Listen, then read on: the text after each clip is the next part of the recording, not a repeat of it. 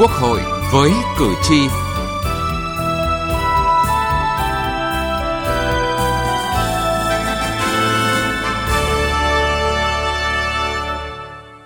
Thưa quý vị và các bạn, với sự phát triển không ngừng của đời sống xã hội, lưu lượng các phương tiện tham gia giao thông ngày càng tăng, đặc biệt là tại các thành phố lớn của nước ta. Nhưng những vấn đề liên quan như hạ tầng giao thông, đặc biệt là hệ thống văn bản pháp lý trong việc kiểm tra, xử phạt,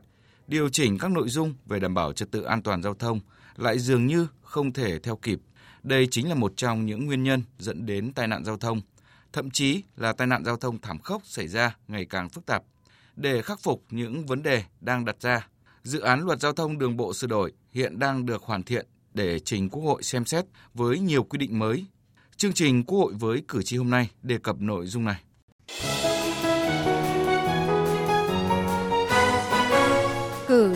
Lên tiếng.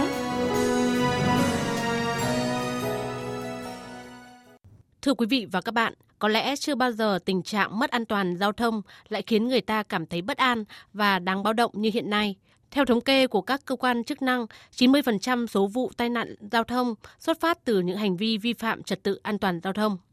Luật Giao thông Đường bộ năm 2008 đã đi vào đời sống được hơn 10 năm. Tuy nhiên, sau nhiều năm triển khai vào thực tiễn, nhiều tồn tại bất cập phát sinh cần được sửa đổi bổ sung, như tỷ lệ phần trăm diện tích đất dành cho đường bộ chưa đảm bảo, hạn chế về hạ tầng giao thông thông minh khiến cho việc xử phạt không minh bạch, phương tiện cá nhân phát triển nhanh với nhiều loại hình công nghệ tiên tiến. Hệ thống quốc lộ, đường nông thôn, đường cao tốc phát triển mạnh nhưng chưa đáp ứng được nhu cầu vận tải, tính kết nối và sự đồng bộ, vận tải công cộng chưa đáp ứng nhu cầu đi lại của người dân. Theo ông Trần Hữu Minh, Phó Tránh Văn phòng Ủy ban An toàn Giao thông Quốc gia, trên các tuyến quốc lộ, tỉnh lộ hiện nay đã xuất hiện nhiều điểm đen về tai nạn giao thông. Trong khi đó, thì công tác quản lý, xử lý vi phạm còn vướng mắc. Các cái điểm đen ở trên quốc lộ cũng đang thay đổi à, bởi vì với cái xu hướng đô thị hóa và cái quá trình mà cấp đất các cái khu công nghiệp rồi là người dân sinh sống ở dọc hai bên quốc lộ thì đây là vấn đề mà nếu chúng ta không có những giải pháp mà sớm thì sẽ tiếp tục hình thành những điểm đen mới trên cái hệ thống tuyến quốc lộ rất là phức tạp về mặt an toàn giao thông. Muốn xử lý vấn đề như vậy thì ngoài việc tăng cường quản lý cái hệ thống hiện hữu thì chúng ta cần phải sớm hình thành các quy định pháp luật, trong đó có việc hướng dẫn về tổ chức giao thông ở trên các tuyến quốc lộ, hướng dẫn về cấp phép các cái khu công nghiệp phát triển đô thị và cái kết nối vào cái tuyến quốc lộ. Mặc dù hiện nay có rồi, thế nhưng mà phải chi tiết hơn và cụ thể hơn nữa. Trên thực tế, một số quy định của pháp luật đã không còn phù hợp, cần được sửa đổi cho phù hợp với điều kiện giao thông hiện tại của nước ta. Ông Nguyễn Văn Thạch, vụ trưởng vụ an toàn giao thông, Bộ Giao thông Vận tải cho rằng cái điểm đen giao thông ấy thì chúng ta phải giả soát lại. Từ trước đây thì ta cắm biển cái tốc độ là khi mà đường mới hoàn thành nhưng sau một thời gian ấy tăng thêm các cái điểm giao cắt rồi các cái ờ, điểm đấu nối trực tiếp vào các quốc lộ thì ta phải là giả soát lại có các cái điều chỉnh cho nó phù hợp.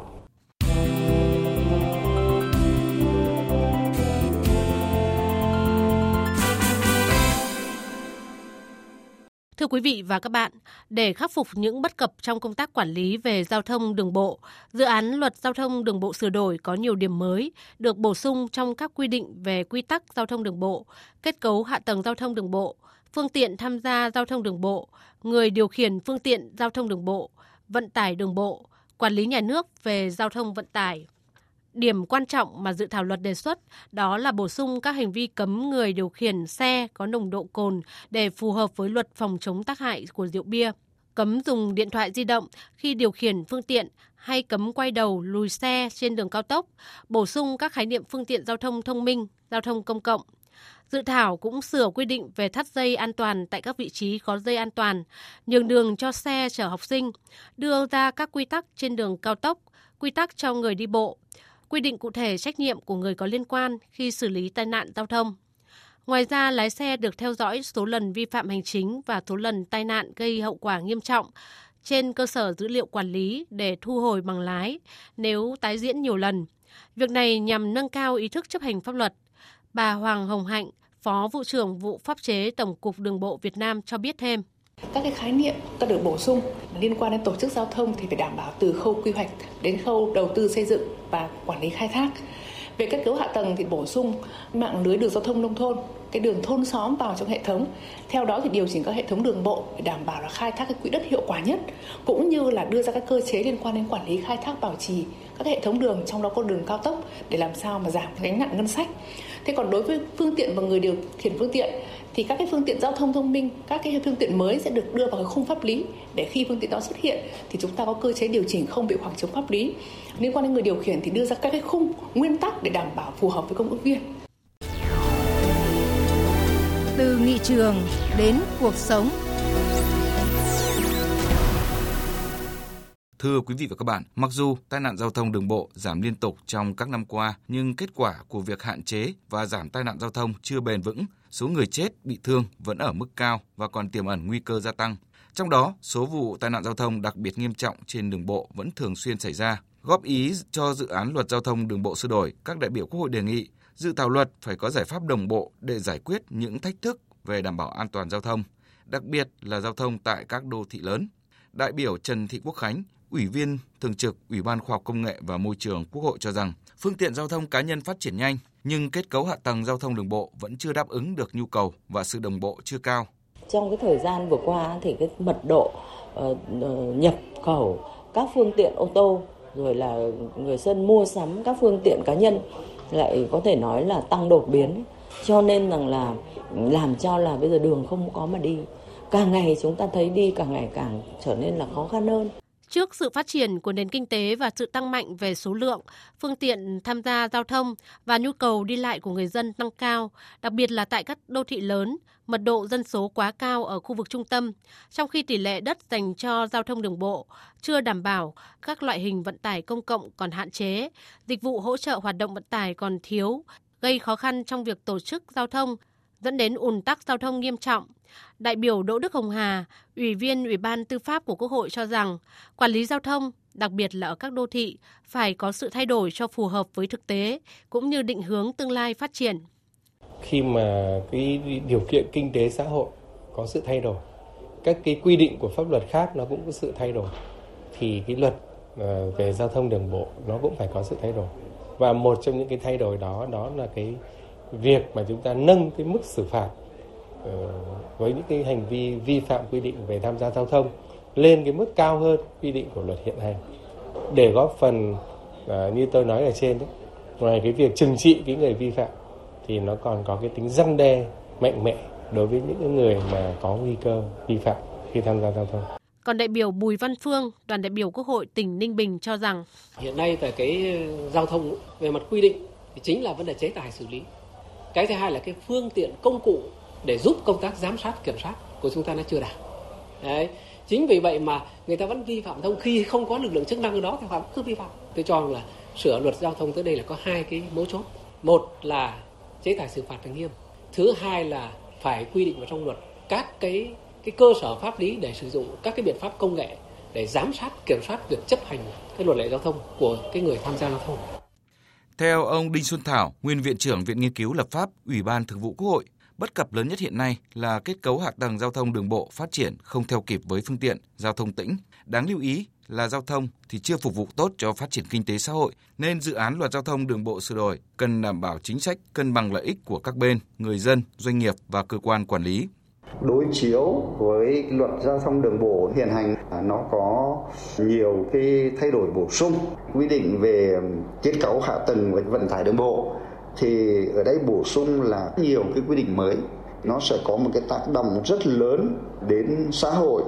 đến với nhà nước, rồi là đối với từng người tham gia giao thông. Về cái mặt kỹ thuật xây dựng văn bản thì à, phải bảo đảm tính cụ thể, tính khả thi tính ổn định cao tính thống nhất đồng bộ của hệ thống pháp luật. Một cái vấn đề lớn đấy là các cái chính sách mới của luật có liên quan đến cái đầu tư của nhà nước. Thì à, phải xác định rõ cái nào là nhà nước sẽ đầu tư, cái nào là xã hội hóa.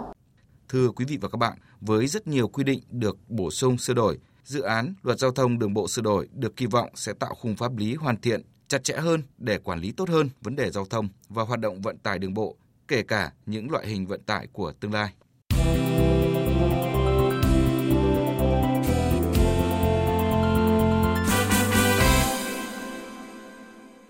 Thưa quý vị, thời gian qua, các lực lượng chức năng, đặc biệt là lực lượng công an đã tạm giữ hàng nghìn phương tiện vi phạm giao thông quá thời hạn bị tạm giữ nhưng chưa xử lý, gây nhiều khó khăn đối với các lực lượng trong công tác quản lý. Nhiều ý kiến đề nghị cần có giải pháp đặc thù để giải quyết các loại phương tiện có giá trị thấp xuống cấp không còn giá trị sử dụng này.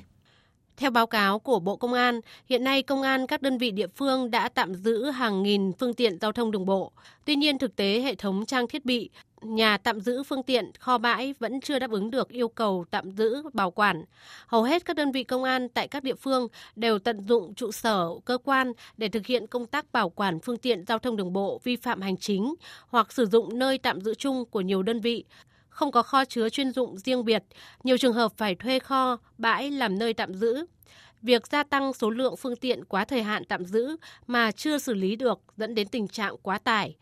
Tại nhiều địa phương, nơi tạm giữ phương tiện vi phạm hành chính xuống cấp, không đảm bảo các điều kiện an toàn, dễ dẫn đến tình trạng cháy nổ. Một số đại biểu Quốc hội cho rằng cần làm rõ những bất cập của thủ tục tịch thu, bán, đấu giá phương tiện mất nhiều thời gian, trải qua nhiều khâu như xác minh chủ sở hữu phương tiện, giám định, thông báo niêm yết, tra cứu hồ sơ để xác định phương tiện đó nằm trong cơ sở vật chứng hay không, định giá, ra quyết định tịch thu, lập phương án xử lý tài sản đối với từng phương tiện. Đặc biệt, cần ra soát sửa đổi hoàn thiện dự án luật xử lý vi phạm hành chính. Nếu không xử lý nhanh thì nhà nước phải bỏ ngân sách ra để trả tiền lưu bãi. Nếu người vi phạm không chấp hành quyết định xử phạt thì cơ quan thẩm quyền thông báo trên phương tiện thông tin đại chúng quá thời hạn mà chủ phương tiện không đến nhận, không có lý do chính đáng thì cơ quan có thẩm quyền ra quyết định tịch thu, bán đấu giá phương tiện vi phạm hành chính. Đối với các trường hợp đủ điều kiện theo quy định thì cần nhanh chóng trả lại cho người vi phạm. Chủ nhiệm Ủy ban Pháp luật của Quốc hội Hoàng Thanh Tùng đề nghị phải có những giải pháp đặc thù liên quan đến những cái loại phương tiện mà thực ra giá trị nó rất là thấp hoặc là nó đã xuống cấp nó đã không còn cái giá trị sử dụng nếu mà vẫn phải tuân thủ một cái quy trình hoàn toàn như đối với những tài sản thông thường khác ấy, thì là nhiều khi xử lý xong ấy, thì cái chi phí nó đội lên rất lớn Đấy, và càng giữ nó càng xuống cấp thôi càng giữ thì cái chi phí liên quan đến đến giữ nó càng cao lên có lẽ là cũng phải đề nghị bộ tư pháp à, bộ công an bộ giao thông vận tải nghiên cứu đề xuất một cái phương án à, về sửa đổi pháp luật ấy, là để áp dụng về sau nhưng cần phải có một cái giải pháp tổng thể để có thể xử lý được. Còn đại biểu Đặng Ngọc Nghĩa, đoàn đại biểu Quốc hội tỉnh Thừa Thiên Huế nêu ý kiến. Ờ, thì tôi tôi đề nghị là phải nghiên cứu cái số lượng thực tế nó như thế nào và đưa ra những cái biện pháp hữu hiệu. Chứ không phải cái gì mà chúng ta phải thu hết phương tiện. Mà thì nó, nó, nó đẻ ra là một là kho kho bãi. Đó là nó đẻ ra như vậy là nay mai là thanh lý cái đó như thế nào? Đấy, rồi lại phải thêm thêm, thêm những cái chế tài khác. Đấy.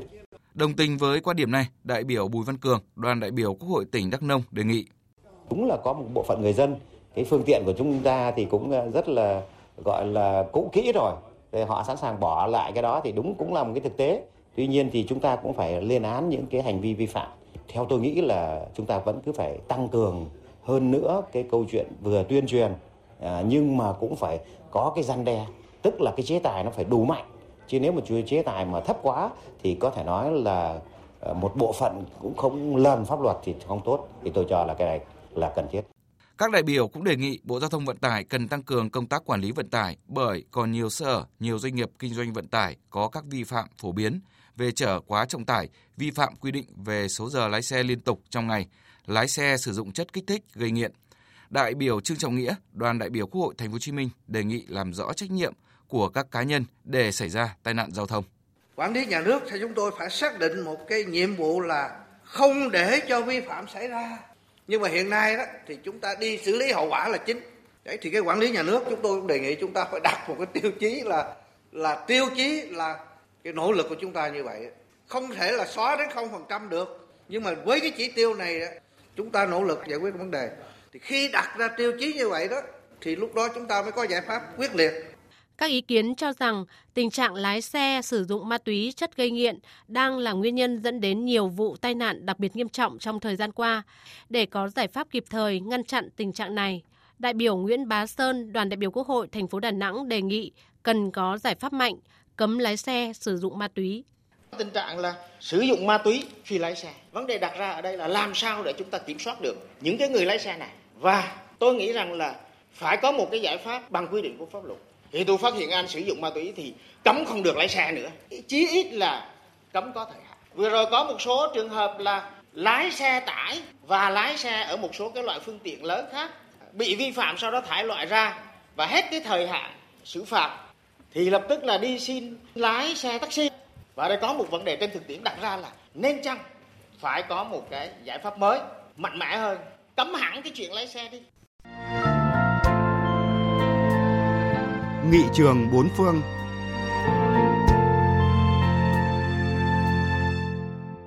Thưa quý vị và các bạn, giữ mối quan hệ chặt chẽ với cử tri ở địa phương nơi được bầu là mối quan tâm hàng đầu của các nghị sĩ. Như một nghị sĩ Anh nói, thành viên của nghị viện nghị sĩ thực chất là thành viên của khu vực bầu cử với bổn phận hàng đầu là đại diện cho lợi ích của khu vực đó. Nghề nghị sĩ ở các nước thường kéo dài qua nhiều nhiệm kỳ, thậm chí có những bậc trưởng lão làm nghị sĩ đến cuối đời. Cho nên để được bầu lại, họ phải làm hài lòng cử tri. Cử tri có quyền biết nghị sĩ của mình làm gì, nói gì, ứng xử ra sao, giải quyết vô số các vấn đề của cử tri và của quốc gia như thế nào. Khi thấy hài lòng với công việc của nghị sĩ, có khả năng cử tri sẽ bỏ phiếu cho nghị sĩ đó ở cuộc bầu cử lần sau. Chính tính chất địa phương và sự phụ thuộc ít nhiều vào lá phiếu cử tri giải thích tại sao nghị sĩ phải chuyên tâm giữ mối liên hệ trực tiếp với cử tri. Mặt khác, giữ mối liên hệ trực tiếp thường xuyên với cử tri là trách nhiệm của mỗi nghị sĩ trong việc thực hiện chức năng đại diện của mình. Điều này giúp cho nghị sĩ nắm được những nỗi bức xúc của cử tri trước những hành vi nào đó của cơ quan công quyền. Từ đó, nghị sĩ hoặc trực tiếp hoặc qua các kênh khác nhau tác động gây sức ép buộc cơ quan công quyền phải sửa lỗi. Một nhà nghiên cứu nghị viện gọi chức năng giám sát cơ quan công quyền này của nghị sĩ là chân chạy của cử tri. Có nghĩa là có việc gì không hài lòng, cử tri lại đến gõ cửa nghị sĩ và nghị sĩ sau khi lắng nghe cử tri lại chạy đến gõ cửa cơ quan công quyền thay cử tri. Mối quan hệ với cử tri đã giúp nghị sĩ cả hai viện giám sát các hoạt động của các cơ quan hành pháp được tốt hơn. Ngoài ra, bằng cách tiếp nhận những nỗi niềm của cử tri qua tiếp xúc, gặp gỡ, thư tín, nghị sĩ được đánh giá như cái van an toàn. Bởi lẽ khi chút được những nỗi niềm bức xúc sang cho nghị sĩ, cử tri đã cảm thấy được giải tỏa một nấc. Nếu nghị sĩ phản hồi và hành động thực sự để đáp ứng mong đợi của cử tri, điều đó sẽ giúp cử tri thấy rằng lá phiếu của họ không bị phí phạm. Bên cạnh đó, thực tiễn hoạt động của nghị sĩ các nước cho thấy chỉ riêng việc xuất hiện thường xuyên trước cử tri cũng có tác dụng ghi nhớ hình ảnh của nghị sĩ trong lòng cử tri. Thông thường nghị sĩ được coi là người hùng của địa phương và hay được mời dự những sự kiện trang trọng như bắn pháo lệnh khai mạc buổi lễ hội cắt băng khánh thành ngôi trường mới. Một nghị sĩ của Đức nhận xét, ở Đức điều này có ý nghĩa đặc biệt quan trọng đối với các nghị sĩ ở những vùng quê. Ông này nói, việc tham dự những sự kiện như thế chiếm khá nhiều thời gian, nhưng chúng tạo cơ hội tuyệt vời cho nghị sĩ để lại hình ảnh lâu dài trong mắt cử tri. Trong đó không chỉ là hình ảnh của một cá nhân mà quan trọng hơn, hình ảnh của một thành viên trong cơ quan quyền lực nhà nước cao nhất. Giữ mối quan hệ với cử tri là rất cần thiết, nhưng nghị sĩ các nước cho rằng là nếu chỉ chăm chăm lo chiều theo ý kiến của một nhóm cử tri nhỏ, nghị sĩ sẽ không làm tròn vai trò đại diện cho lợi ích quốc gia. Chính vì vậy, nghị sĩ phải vừa xây dựng chính sách vì lợi ích quốc gia, vừa phải hoạt động với tư cách là sứ giả đại diện cho cử tri nơi mình được bầu. Thưa quý vị, những thông tin về giữ mối liên hệ chặt chẽ với cử tri ở địa phương của nghị sĩ các nước đã kết thúc chương trình Quốc hội với cử tri hôm nay. Cảm ơn quý vị và các bạn đã quan tâm theo dõi.